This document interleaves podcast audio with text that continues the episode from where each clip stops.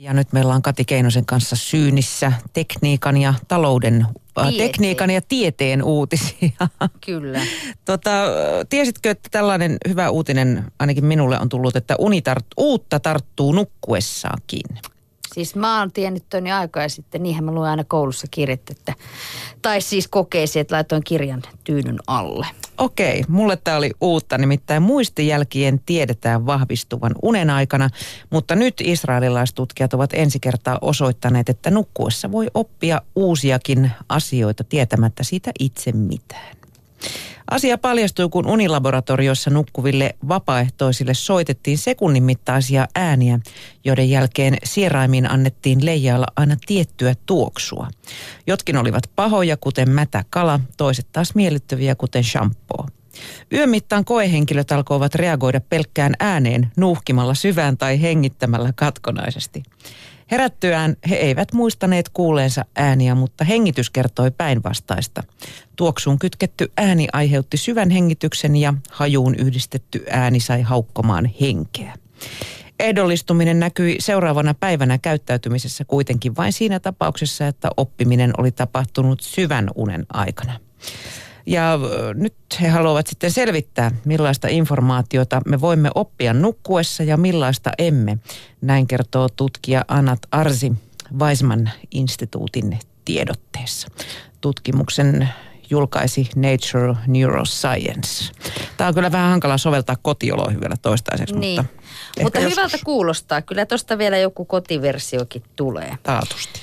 No mutta sitten pelataan ihmissudokua, nimittäin matematiikassa ihminenkin supistuu numeroiksi. Näin kirjoitetaan Yliopistolehdessä Tuomo Tamminen. 4 + 4 + 5 on yhtä kuin 13 ja niin edelleen.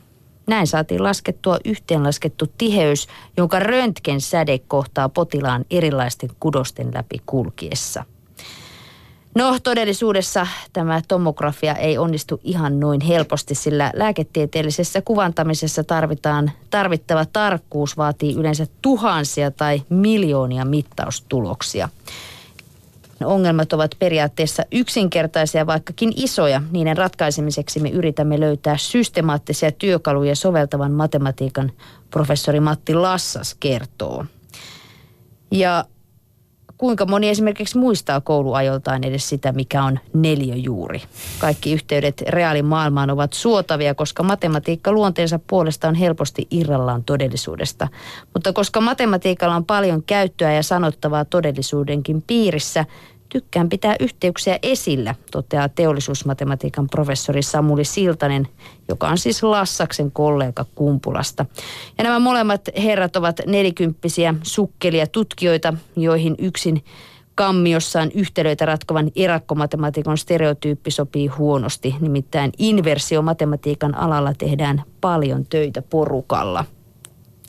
Kuvantamisen ohella tämä Lassas ja Siltanen pohtivat työkseen esimerkiksi näkymättömyysviittoja ja tsunamisuojia. Matematiikka voi olla hyvin erilaisissa sovelluksissa ihan samaa, Lassas selittää.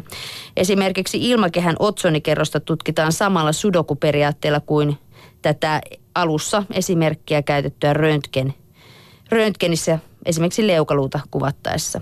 Euroopan avaruusjärjestön Envisat-satelliitti mittaa maapalloa kiertäessään tähtien valoa sekä ilmakehän yläpuolella että sen läpi suodattuneena. Tähtien valo toimii näin röntgensäteinä, jotka paljastavat otsonikerroksen paksuuden. Eli Lassas ja Siltanen poimivat työkaluja sieltä täältä sen mukaan, mitä kulloinenkin ongelma vaatii, ja usein täytyy kysyä neuvoa muilta. Siksi ei sinne kammioihin mennä, mutta siis saiko nyt tästä mitään selvää, mutta matematiikka voi siis pelastaa henkiä. Mahtavaa. Mun viimeisin matematiikkakokemus, kun sitä joutui ihan silleen paperille tekemään, oli kun mä yritin auttaa viitosluokkalaista jakolaskussa. Ja meillä käytettiin semmoista jakokulmaa, missä oli 1 viiva ylös ja siitä sitten seuraava viiva jatkuu. Mutta ei, nämä tekeekin aivan uudella systeemillä ja mulla ei ollut sitä mitään käsitystä. Mä sanoin, että et sinä, tuo näyttää kertolaskulta, että en ole jakolaskua tehdä, mutta kuule kyllä nykyään tehdään. Piti netistä tarkistaa. Kaikki muut. Vaikka sanottiin silloin, että matematiikka ei muutu. 1 + 1 on aina 2. Mutta jakokulma vaihtelee näköjään vuosikymmenten mukaan.